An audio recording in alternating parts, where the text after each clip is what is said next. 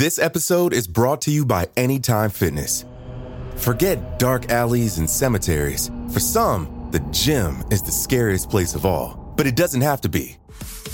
With a personalized plan and expert coaching, Anytime Fitness can help make the gym less frightening. Get more for your gym membership than machines. Get personalized support anytime, anywhere.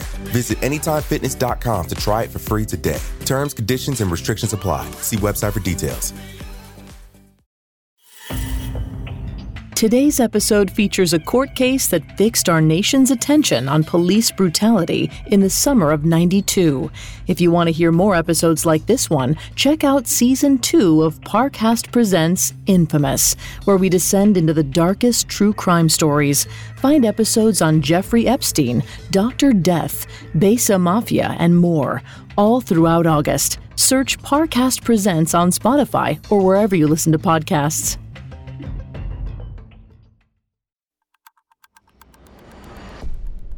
Today is Wednesday, August 5th, 2020. On this day in 1992, four Los Angeles police officers were indicted on civil charges for violating Rodney King's rights in an act of police brutality. The civil case was brought after the officers had been acquitted on criminal charges, a decision which sparked the 1992 LA riots.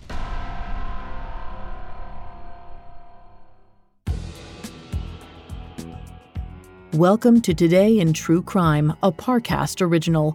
I'm Vanessa Richardson, and today I'm joined by our guest host, Alastair Murden. Thanks for joining me, Alastair. Anytime. I'm happy to be here. Today we're going to discuss the civil charges filed against the officers responsible for the brutal assault of Rodney King. Alastair's here to discuss some of the historical aspects of today's story while I'll cover the narrative. Due to the graphic nature of today's crimes, listener discretion is advised. Extreme caution is advised for listeners under 13. Now, let's go back to the morning of August 5th, 1992, as the grand jury filed into a Los Angeles courtroom.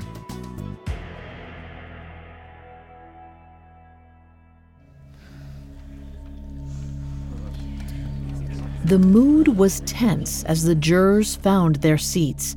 Each of them knew what was at stake. Only three months earlier, their city had been burning, torn apart by righteous anger. Even now, the wounds were still raw.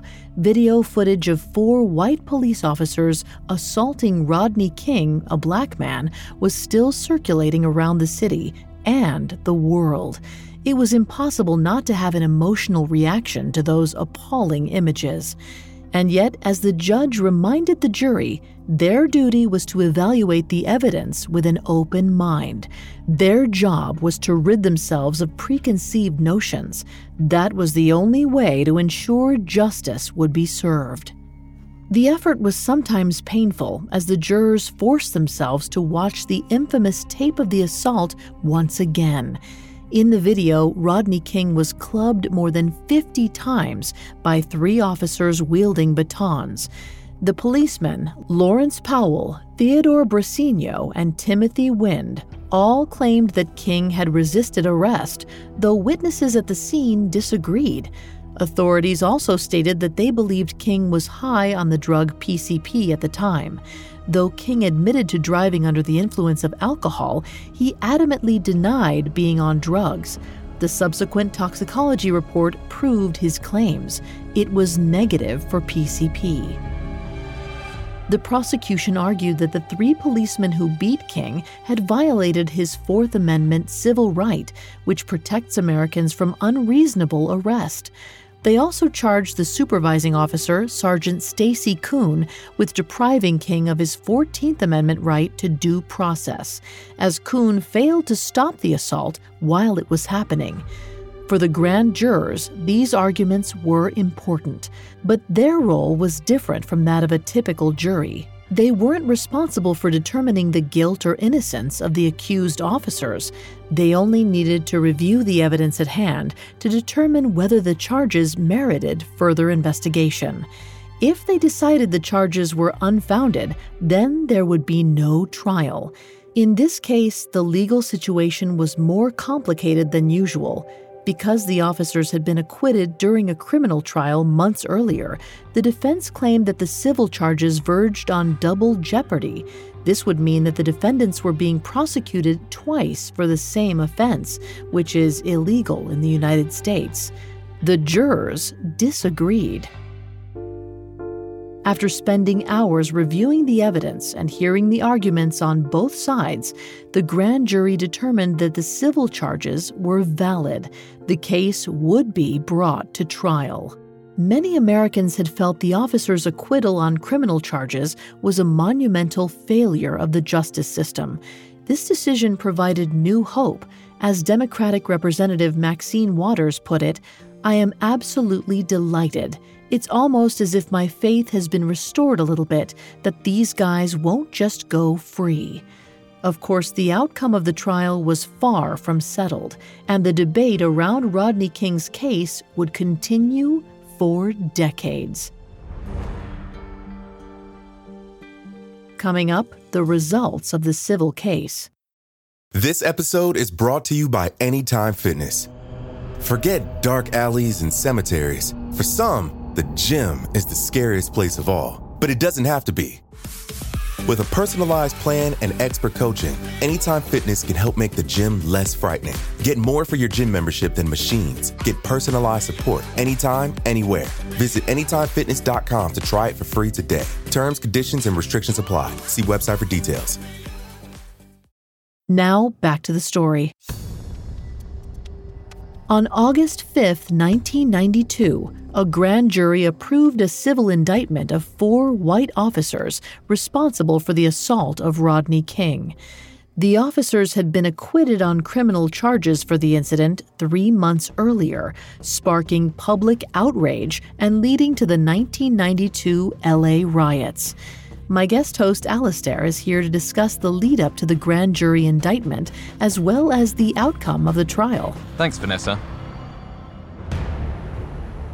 On the morning of March 3, 1991, officers with the California Highway Patrol began pursuing Rodney King after he sped past them on the freeway. King saw the lights and sirens, but he had been drinking the night before and feared getting a DUI. He tried to outrun the patrol car, leading to a high speed chase. After several miles, King pulled over. He was ordered out of the car, and officers began attempting to restrain him. The policeman involved stated that King attempted to resist them and that they tased him in response. King, as well as other witnesses at the scene, disputed the claims, saying that he had not appeared to be resisting the police. After he was tasered, officers began striking King with batons, knocking him to the ground. He was struck more than 50 times. His ankle was broken, a bone in his face was fractured, and he was covered in cuts and bruises. A man in a nearby apartment, George Holliday, captured the entire incident on video. Two days afterward, he contacted the LAPD, but they were uninterested in viewing the tape. Holliday then went to the local news, who ran a clip of the video on the air. The story soon became national news. Organizations throughout the United States rallied around King, calling the event an example of police brutality and institutional racism.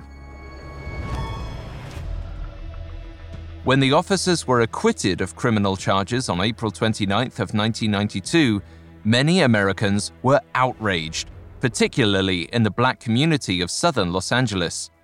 Riots plagued the city for days as citizens pleaded for justice and punishment for the officers.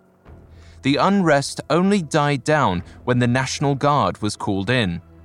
In total, 63 people were killed during the riots and thousands were injured. Then came the civil charges against the officers. The case went to trial in 1993. In April, Two of the accused, Sergeant Stacey Koon and Lawrence Powell, were convicted and sentenced to 30 months in jail. The other two officers were once again acquitted. The verdict brought some comfort to King and his supporters, but many felt that justice had been far from complete. On top of that, King's story was, and is, one of many. The dangers of police brutality and systemic racism continue to plague America today. We can only hope that justice and peace will come sooner rather than later. The dangerous prejudice against black people and other communities of color is far from defeated and requires major structural change. To learn more about Rodney King and find out what you can do to fight police brutality, visit aclu.org.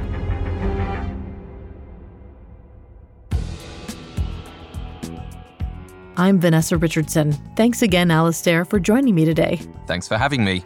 Today in True Crime is a Parcast original. You can find more episodes of Today in True Crime and all other Parcast originals for free on Spotify. Not only does Spotify already have all of your favorite music, but now Spotify is making it easy for you to enjoy all of your favorite Parcast originals, like Today in True Crime, for free from your phone, desktop, or smart speaker. To stream Today in True Crime on Spotify, just open the app and type Today in True Crime in the search bar. Today in True Crime was created by Max Cutler and is a Parcast Studios original. It is executive produced by Max Cutler, sound designed by Juan Borda, with production assistance by Ron Shapiro, Carly Madden, and Joshua Kern. This episode of Today in True Crime was written by Terrell Wells, with writing assistance by Abigail Cannon. I'm Vanessa Richardson.